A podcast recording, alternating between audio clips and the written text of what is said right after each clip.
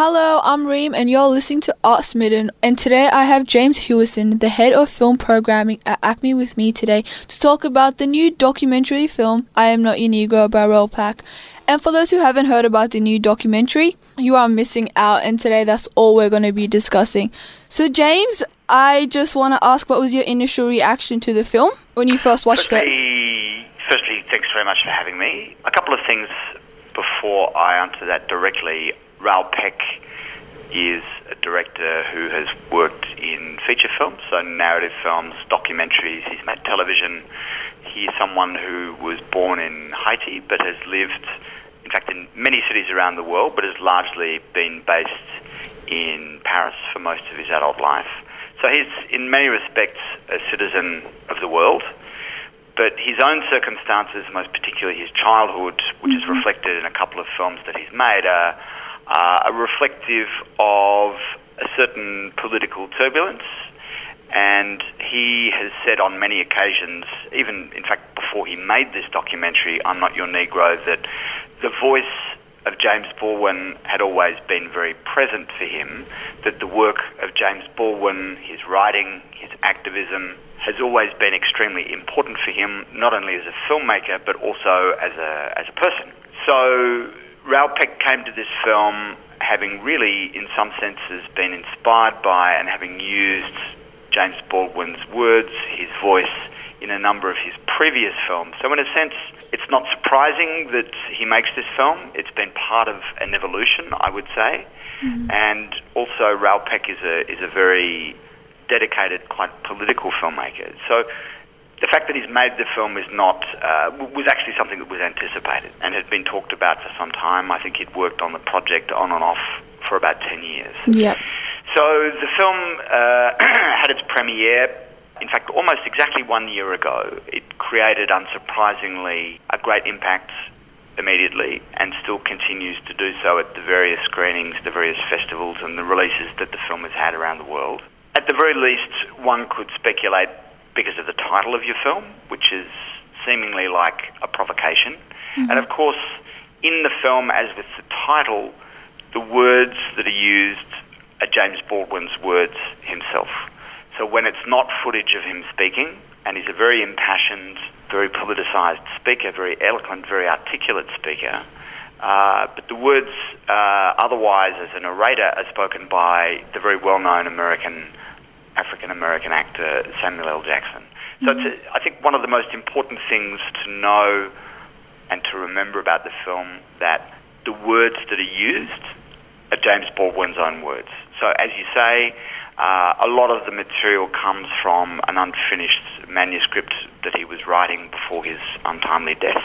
Mm-hmm. And I would say too that the film itself, and indeed what Baldwin represents as a writer, as an activist, as an African American, as a gay man. All of the things that are in the film are as relevant for us in 2017 as they were then when Baldwin was, alive.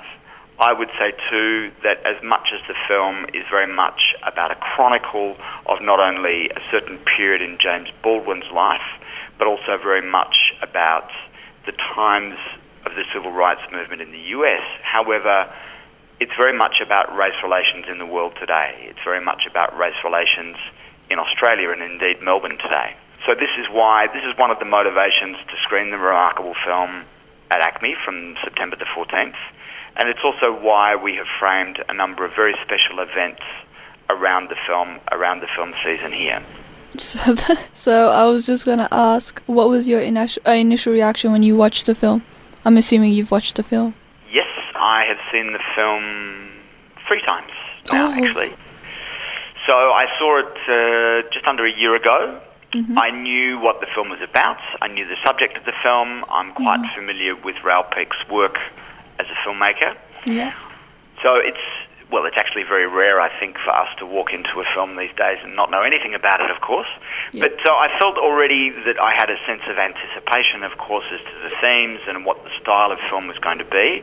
But really, in a sense, nothing prepared me for the impact that the film had. And I would say on the two subsequent occasions that I've seen the film, so the first time, the first time and the most recent times have been with audiences, and the second time I was watching it just by myself off my laptop. Uh, it was uh, entirely legally, I should add. so I, I would say that even if now I've seen the film three times, the second time, the third time, really I relived the experience as if I'd experienced it for the first time. So it's, it, it is a film that can have repeated viewings, mm. and it's a film that, as I said, is a very reflective film. Uh, it's quite a devastating film to watch. It's mm. quite devastating insofar as that you realise that the subject of the film, what James Baldwin was talking about uh, 50 years ago, really very little of those circumstances have really changed. Uh, so, in a sense, that adds to the sense of a kind of bleakness. Mm. But on the other hand, I would say that what he offers as a human being who's filled with dignity as well as great anger at the circumstances of his fellow African Americans at that time, there is nonetheless a sense that if we can all at least be a little bit like him, as impassioned as him, mm. and believe in those fundamental things that are essential to human rights, mm. then we can all be activists together in a sense. Yes, most definitely. I agree. Also, because you've watched the film so many times, I guess it would be um, appropriate to ask you what what do you most what do you appreciate most about the film, and what did you really gain from it? Good questions. Well, I would say that I could, because Baldwin himself is so articulate, mm-hmm.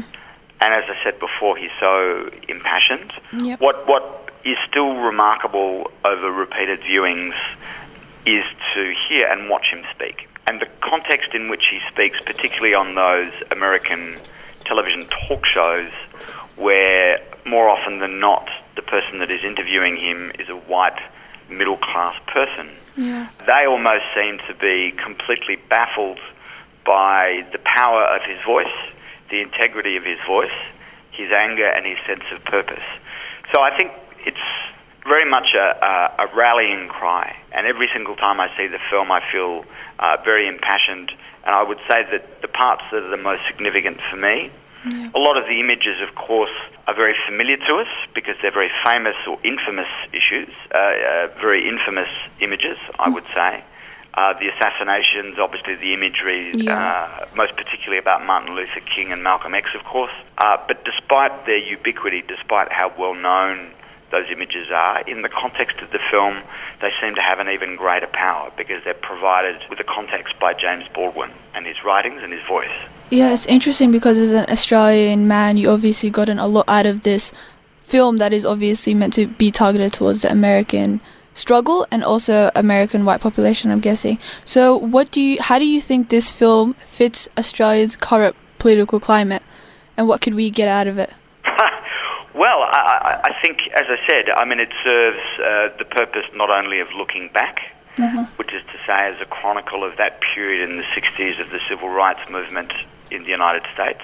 So it's not simply a time capsule that is specific to that time and therefore that culture, that country, and its people, and of course their struggles. But I would say pertinent to us, of course, because it asks very big questions yeah. of every single human being about race relations, whether we are white, middle class, middle aged, living in suburbia in Melbourne, or indeed uh, the disenfranchised and the marginalised. But I think most particularly for us who have the privilege of seeing this film, uh, which is one of the motivations for us to screen it, as I said before, it is to ask very big questions of who we are and our individual responsibilities and how it is that we see the world and how we can change the world and our responsibility to be to be activists in our own way, I would suggest too. Well, that was a very articulate and very nice answer. I enjoyed that. Um, how what would you say to those people who are not wanting to go and watch the film? How would you encourage them to come and view the screening? Well, that also is a very good question because, once again, in a sense, the title of the film is a, is, is a provocation and that may put people off. Yep. Perhaps even ironically because it could be seen to be almost a, a, a racist taunt yep. in a way. Uh, and obviously, the word Negro is, is something that has become, well, uh, filled with many different implications, all of them toxic. In order to encourage people to see it, uh, I, I would say that the most important thing about these kinds of films, and it's one of the functions of cinema for me as a means of change, is as I said before, it's by chronicling and looking at the past, filtering that through our present circumstance, and how we can look at the future and how we can engineer circumstances for the future. So, most people, I, I suppose, consider cinema simply as entertainment. Yeah. And I would say, on one level, the film gives great pleasure because it is a very well made film, but it's not an entertainment. I would say that the film is, is very stirring, so it's not an ordinary night out uh, simply to relax. No, most But- definitely not. For those people who are seeking to be challenged, and I'm sure uh, you and uh, your fellow students at RMIT and hopefully people listening will actually want, in addition to wanting to be entertained, and of course that's, that's perfectly fine. Everybody sometimes likes to eat a hamburger, but I think sometimes also, uh, and once again, that's why we have determined to have these special events where we want the audience to become very engaged in discussions about race relations. Uh, it is important that people seek out cinema, in my view, that is challenging and challenges who we are as people and our motivations and our moral codes and the way that we look at race relations.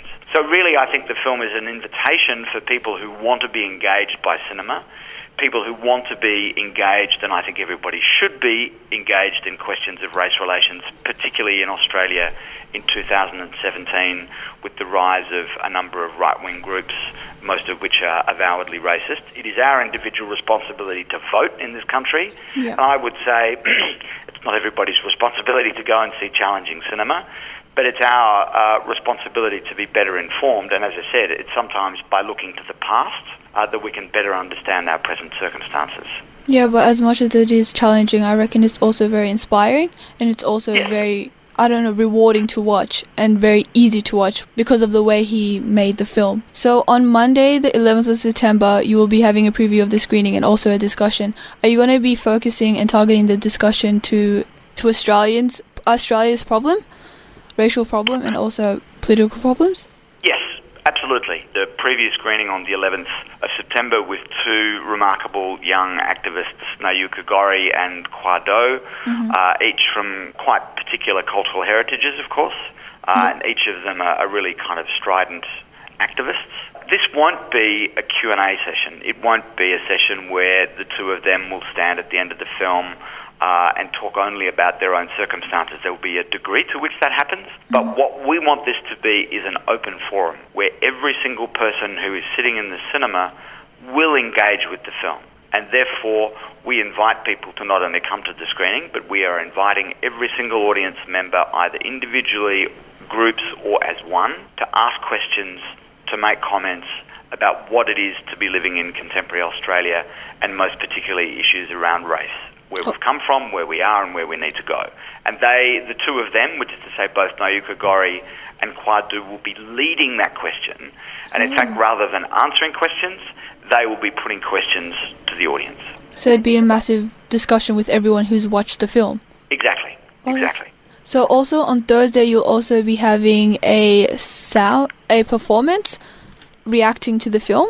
So how Uh, is that's right. Uh, we have called that session The Sound of Resistance, and that's the day the film, if you like, officially opens, the 14th of September. yeah. Uh, so yes, as you say, the the screening will be followed by a series of responses, uh, musical performance responses uh, to the film, and notions of protests and the role of protest music and the sounds of resistance, obviously, because that's the title of the of the session.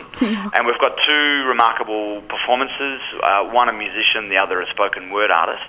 Uh, there'll be a, a small discussion immediately afterwards in the cinema itself, and then we're going to go to the ACMI Cafe, uh, which is right next to the cinema, of course. Yeah. And Sampa the Greats and Abe Nouk will be doing uh, separate performances, live performances, uh, as well as uh, at this stage, hopefully, will be. Uh, you know, there'll be a kind of a history of uh, protests through music and performance uh, subsequent to both of those artists. So Oh. that's going to be a really, really, once again, a really engaged, but also a more celebratory style uh, event, if you like, after the, the screening on the 14th of September. Also there'll be several performances on the day. Uh, that's right. There'll be live performances uh, by those two artists. Oh, and that's all on Thursday, the 14th of September. So everyone should That's check correct. that out. Yes, exactly. And on Sunday, the 24th, people who'd go will also have the opportunity to listen to an influ- influential talker. of the That's right. There'll be two. Uh, there are two academics. Oh, okay. uh, well, one is actually a, former uh, American senator, uh, African uh, American whose name is Donald Betts Jr., and he is currently lecturing uh, at university here in Melbourne. Uh, is he in Melbourne or in Sydney? I can't remember. Sorry. And the other is a, an American history professor, Michael Ondaatje, who again, just by sheer coincidence, by luck uh, is teaching here as a, as a guest lecturer at the moment. And they quite specifically will be talking about race and politics and, and resistance, obviously, therefore the, the civil rights movement, from the period that is depicted in the film I'm Not Your Negro, and, and obviously tracing the origins of that back to, to slavery and so forth. Yeah. Uh, and they will be really charting the course of race relations, most particularly in the United States, but I would say also with some kind of context for not only contemporary uh, America, but indeed for Australia, hopefully to a degree as well. This all sounds amazing. Well, thank you very much for talking to me, James. Ah, a great pleasure. A great pleasure.